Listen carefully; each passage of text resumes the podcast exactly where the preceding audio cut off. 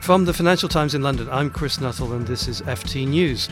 Shares in Nintendo have surged as the success of its smartphone game Pokemon Go jumped to the top of the highest grossing charts in the US. Within 24 hours of its launch last week, the game has crashed company servers, driven atheists to church, and prompted road safety warnings by police. So, what's all the fuss about? Here with me in the studio to discuss this is Hannah Kuchler, San Francisco correspondent, and down the line from Tokyo we have Leo Lewis. Hannah, you've actually played Pokemon Go. Can you start by explaining to everyone just exactly what it is?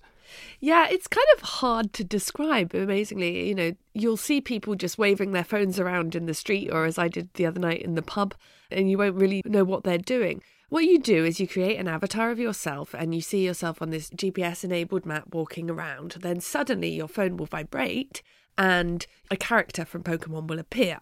Now you have to sort of trace on the map, get to the character, and then you switch into augmented reality. So that means that you can actually see the real background, like the background of the smartphone camera, but on top of it, you can see a desk, and on top of it is a orange dinosaur. And then you throw balls at it, and there are, you know, there are different levels, of course, as there are with these things, and it gets more complicated than that. But that is the basic premise that has everyone running around like wild.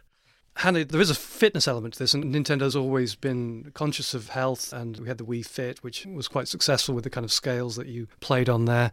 And we hear of people walking for miles just to find a dragon. I mean, is there that element as well, which appeals to people and is a kind of sign of what Nintendo is focused on here? Um, so I certainly did get my 10,000 steps yesterday, but I wouldn't overestimate how fitness involved it is. But, you know, it doesn't encourage you to run anywhere. And in fact, you end up stopping quite often to kill monsters, so, you know, or collect monsters. But yes, I think that there is, is just a sense, as with the Wii, where people are more physical in these games than they are when they are sort of bent over forwards on their iPhones. And how good did you get at it? Not very good.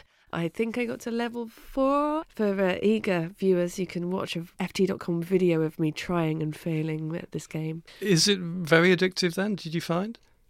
I can see why it is popular.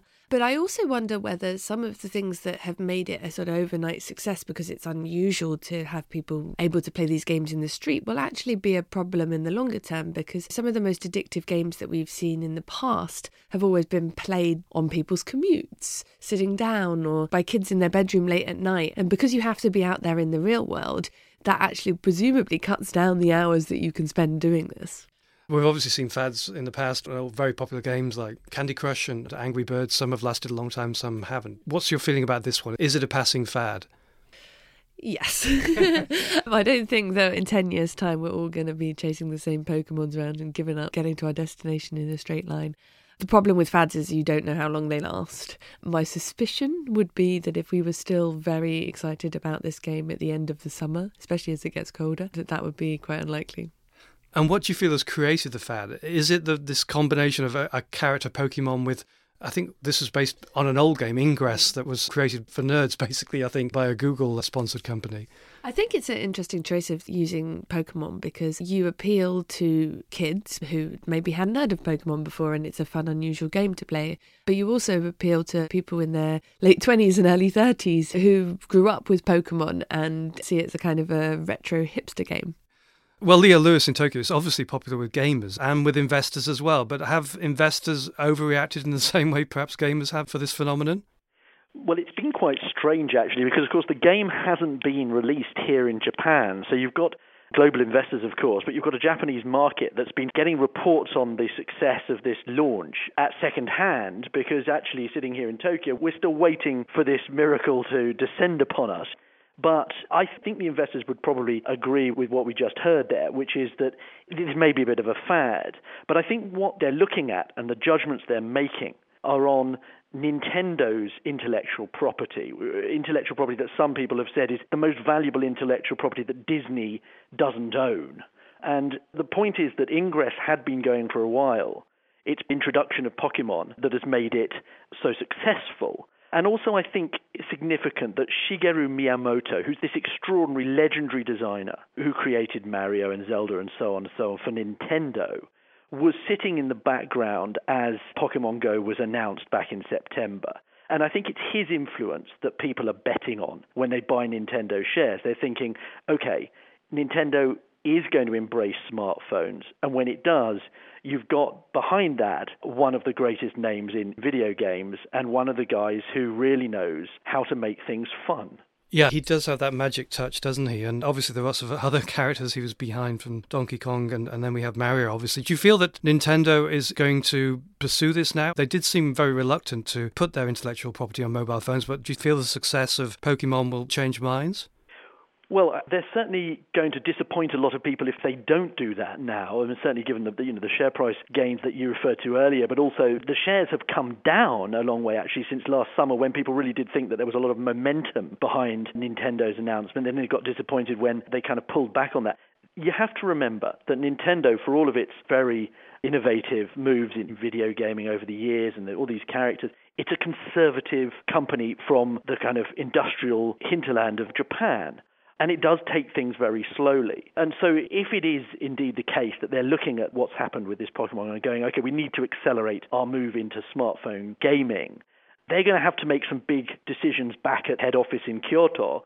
Namely, do we move lots of engineers from you know our, our new console, which they're planning, and do we move those into the smartphone division? So they're going to have to make a decision, and I think it may be overreacting to say that this is going to happen overnight just because Pokemon Go has been such a wild success.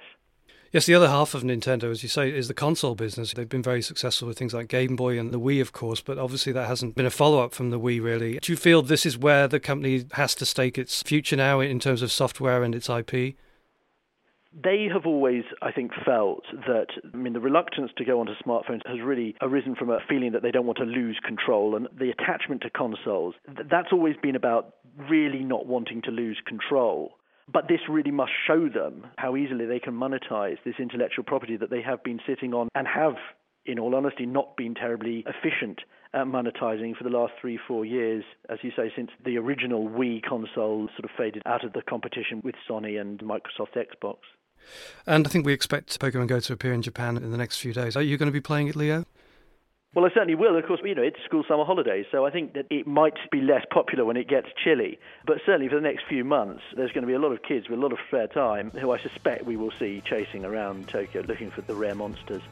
Well, I think I'm going to have to download it as well. Thank you very much, Leo Lewis in Tokyo and Hannah Kuchler here in London.